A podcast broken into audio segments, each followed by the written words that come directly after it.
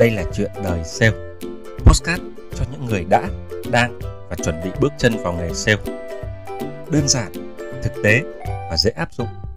Chuyện đời sale hướng đến tiêu chí học hỏi và thành công cùng nhau. Hãy đón nghe Chuyện đời sale được phát sóng vào mỗi sáng thứ bảy hàng tuần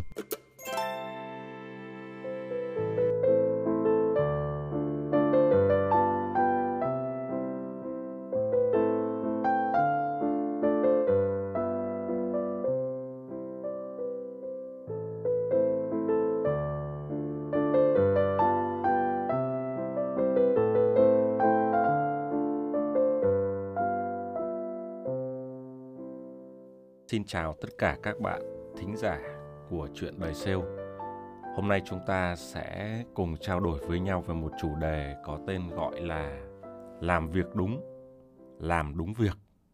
Một cái chủ đề tên có vẻ nghe nó rất là khó hiểu, rất là trúc chắc. Vậy thì tôi xin lấy một cái ví dụ để các bạn có thể hình dung ra thế nào là làm việc đúng và thế nào là làm đúng việc.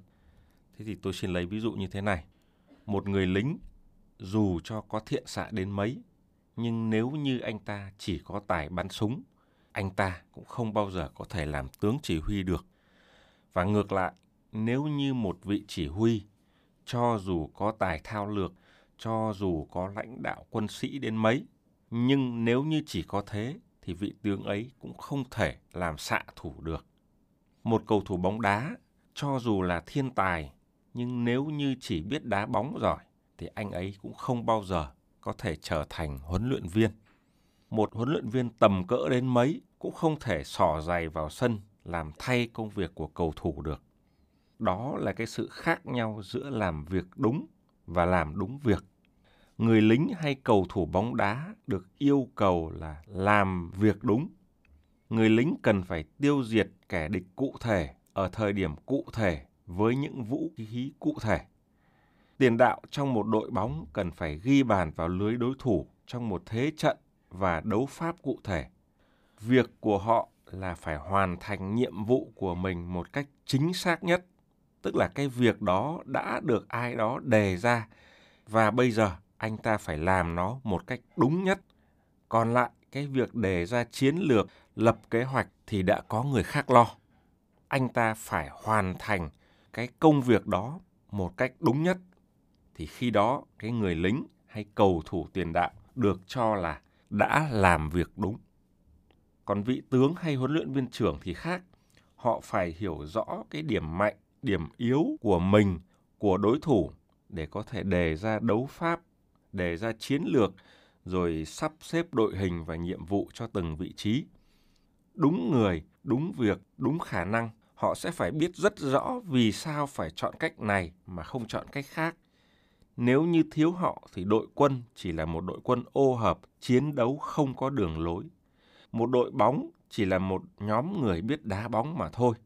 Hoàn thành nhiệm vụ của mình, vị tướng hay huấn luyện viên được cho là đã làm đúng việc, tức là có rất nhiều việc để làm, phương án A, phương án B, nhưng anh ta chọn ra một cái cách làm đúng nhất tức là làm đúng việc.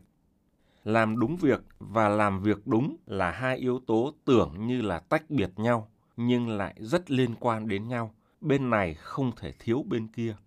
Đội quân toàn lính giỏi, nhưng thiếu tướng tài thì không thể giành chiến thắng. Đội bóng có huấn luyện viên tài ba, nhưng chỉ toàn các cầu thủ hạng xoàng thì đừng mơ giành được huy chương tất nhiên là chúng ta trong một thời điểm nào đó có thể sẽ chứng kiến một cầu thủ nào đó tạm thời làm huấn luyện viên của đội hay một chiến sĩ nào đó có thể tạm thời chỉ huy một đội quân. Nhưng đó chỉ là giải pháp tình thế, giải pháp tạm thời khi mà tổ chức đó chưa tìm ra được người đứng đầu. Tại sao lại chỉ là tạm thời? Tại sao họ không thể làm chỉ huy chính thức được? Tại vì làm việc đúng và làm đúng việc là hai phần việc nó đòi hỏi cái tố chất đòi hỏi tư duy kỹ năng trình độ và kinh nghiệm khác hẳn nhau không thể nhầm lẫn được. Bây giờ liên hệ với cái thực tế của sale thì sao? Có hai chuyện đang xảy ra và nếu như soi chiếu với những điều tôi chia sẻ ở trên thì hình như là nó có vẻ nó không được đúng lắm. Cái câu chuyện thứ nhất thế này, những sale giỏi nhất thì hay được đưa lên làm lãnh đạo. Thế này là nhiều đúng không ạ? Nhưng mà liệu cái quyết định này quyết định thăng chức một nhân viên bán hàng có thành tích tốt nhất lên làm đội trưởng, lên làm giám sát thì có chính xác hay là không? Liệu các nhân viên bán hàng khác có phục cái vị lãnh đạo mới này hay không? Anh ấy hay cô ấy có kỹ năng lãnh đạo đủ tốt hay không? Có khả năng lập kế hoạch, dẫn dắt đội ngũ hoàn thành kế hoạch hay không? Trước giờ anh ta lập kế hoạch cá nhân thì có thể rất tốt, nhưng giờ kế hoạch của một tập thể thì sẽ rất là khác. Rồi anh ấy có khả năng huấn luyện đội ngũ hay là không? Anh ấy có thể làm giỏi, nhưng huấn luyện giỏi thì lại là câu chuyện khác à?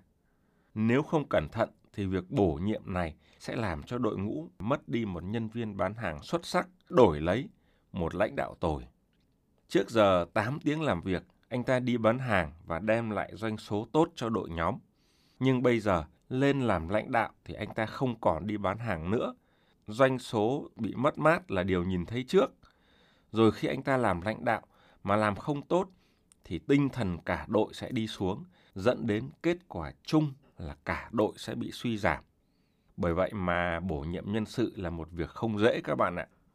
Các bạn cũng đừng nghĩ rằng là mấy ông sếp ở công ty cứ quý ai, thích ai, rồi ai giỏi nịnh thì cất nhắc họ lên.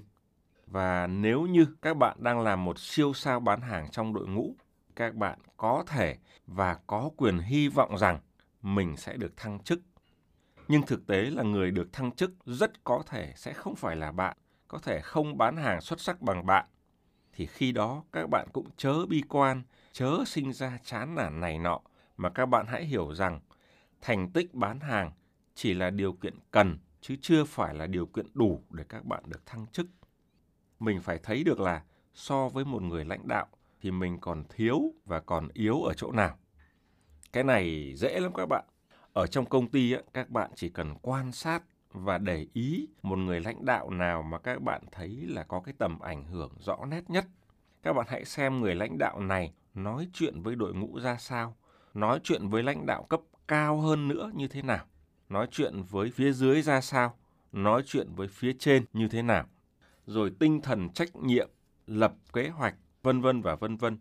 Bạn xem người ta thực hiện ra sao, rồi bạn cố gắng bắt chước và làm theo. Phương pháp thì đơn giản như vậy. Và nhiều khi các bạn cũng chẳng cần phải đi học một cái lớp kỹ năng lãnh đạo này nọ đâu. Nhiều khi đi học về rồi rối rồi cũng chả biết phải áp dụng ra làm sao. Nhưng bây giờ các bạn chỉ cần biết quan sát rồi bắt chước nhưng mà rõ ràng cái điều này nó thực hiện cũng không phải là dễ đâu các bạn. Bài học rút ra ở đây là ngay cả khi mình là nhân viên bán hàng xuất sắc nhất thì hãy khoan, hãy khoan kỳ vọng rằng mình sẽ thăng chức này nọ mà chúng ta hãy luôn luôn khiêm tốn, tiếp tục trao đổi thêm những kỹ năng của người lãnh đạo. Người ta hay nói đủ nắng thì hoa sẽ nở. Rồi khi chúng ta khiêm tốn học hỏi như vậy, cộng với cái thành tích bán hàng xuất sắc, thì các bạn sẽ được thăng chức một cách tự nhiên, không cần cưỡng cầu, không cần kỳ vọng. Đó là câu chuyện thứ nhất. Thực tế thứ hai trong sale mới mắc cười các bạn. Nhiều vị lãnh đạo hay mắc một cái lỗi sai lầm là đi bán hàng trực tiếp ở những ca khó. Có nghĩa là sao? Có thể là cái người sếp này có thể đi thăm thị trường với nhân viên và nhân viên họ nói rằng, anh ơi cái thị trường của em có khách hàng này khó lắm mà mãi em chưa bán hàng được. Hôm nay anh tới, anh giúp em chinh phục khách hàng này được không? Anh bán vào đó mới là giỏi á. Hoặc cũng có thể là trong một cái cuộc họp thì cái vị lãnh đạo này, vị sếp này tỏ ra là bực dọc, giận dữ. Thị trường có nhiêu đây, khách hàng có nhiêu đây, tại sao lại không bán được? Đâu cái nào khó, tụi mày dẫn anh đi coi, anh xử, rồi lần sau tụi mày cứ thế mà làm theo. Thì hãy cẩn thận với những trường hợp như thế này. Có thể là vị lãnh đạo mới hay vị sếp mới này đang mắc một cái sai lầm nghiêm trọng đó. Bây giờ tôi hỏi các bạn như thế này nhá. Liệu cái vị lãnh đạo này trước đây có phải là một nhân viên bán hàng xuất sắc nhất hay là không?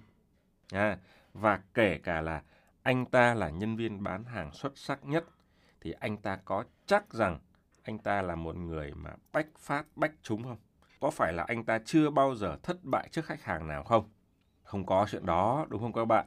Thế mà anh ta hùng hổ dẫn quân tới để bán hàng, dẫn quân tới để làm gương, làm mẫu cho đội ngũ, thì cái khả năng anh ta fail, anh ta thất bại là rất cao. Mà khi thất bại thì thường là quê độ đúng không các bạn? Quê lắm mà mình sẽ không nói được gì nhân viên nữa đâu. Còn nhân viên thì tuy là họ không nói ra miệng nhưng trong đầu tôi nghĩ là Ôi trời ơi, tưởng thế nào, hóa ra cũng thường thôi. Anh đâu có hơn gì tôi mà đòi chỉ đạo này nọ. Cái tình huống đó nguy hiểm đúng không các bạn? Sai lầm ở đây là anh ta đem một điểm chưa hẳn là mạnh nhất của mình để biểu diễn ở một sân chơi trước một đối thủ, một khách hàng mà anh ta chưa từng biết, chưa từng thấu hiểu. Khi làm lãnh đạo và lãnh đạo càng cao thì điểm mạnh của chúng ta là ở chỗ khác chứ không phải là những cái kỹ năng bán hàng trực tiếp nên chúng ta phải bình tĩnh, đừng có nôn nóng thể hiện cái điều này. Nếu mà như vậy thì đứng trước lời đề nghị thậm chí là lời khiêu khích của nhân viên kinh doanh thì lãnh đạo phải làm sao đây? Từ chối cái lời thách đấu này thì nghe có vẻ không được mà chấp nhận thì cũng đầy rủi ro. Ai từng làm quản lý bán hàng thì hầu như đều gặp tình huống này.